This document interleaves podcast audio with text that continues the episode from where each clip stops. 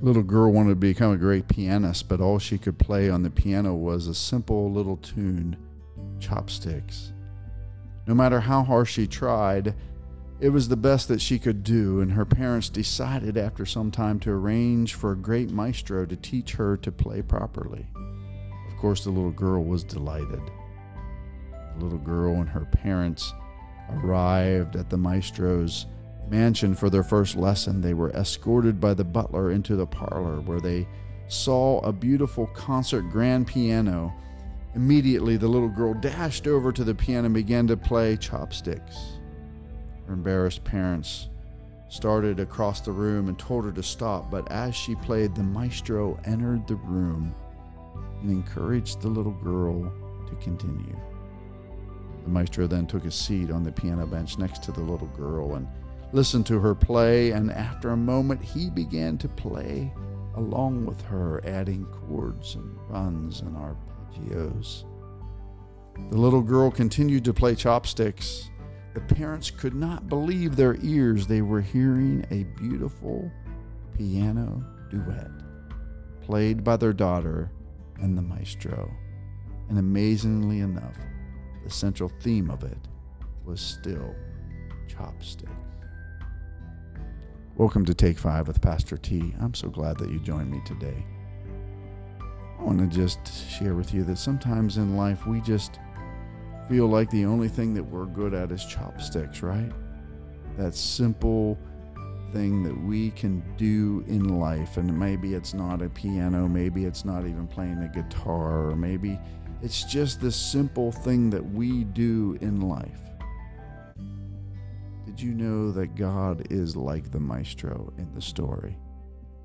He's desiring for us just to be faithful and to do what we're called to do, whether that be to be an accountant, whether it be a bus driver, whether it be whatever occupation that we do, that we should do those things unto the Lord. I love what uh, the writer of Colossians wrote in Colossians 3:17 he said this, and whatever you do or say, do it as a representation of the Lord Jesus, giving thanks to him, God the Father. Let me ask you today do you feel like the little girl just playing chopsticks on the piano of life? Are you frustrated because maybe you you thought that you would be doing some grandioso thing in life? I want to propose to us that Jesus called some ordinary fishermen, those who were rejected by the world. And I've been watching a series called The Chosen, and I love the depiction of Matthew Matthew is um, one depicted maybe on the autism spectrum. That he, maybe he was autistic and he was good at numbers, but he was very socially awkward. And I love the scene where Jesus calls out to him, Matthew, come and follow me.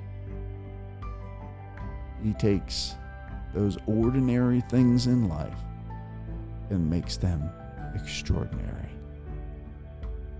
Did you know that you are extraordinary in Christ? You are extraordinary in the ordinary things of life. I want to encourage you today to do all things as you would do them unto Christ. You don't have to be a professional missionary.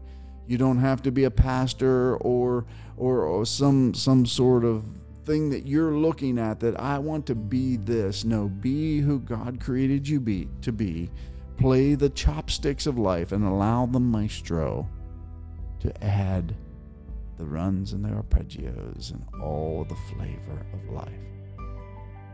And you find yourself longing for more. Remember that God created you just the way you are, and He called you just the way you are. I pray that this encourages you today. Thanks for joining me on Take Five. I'll talk to you again real soon.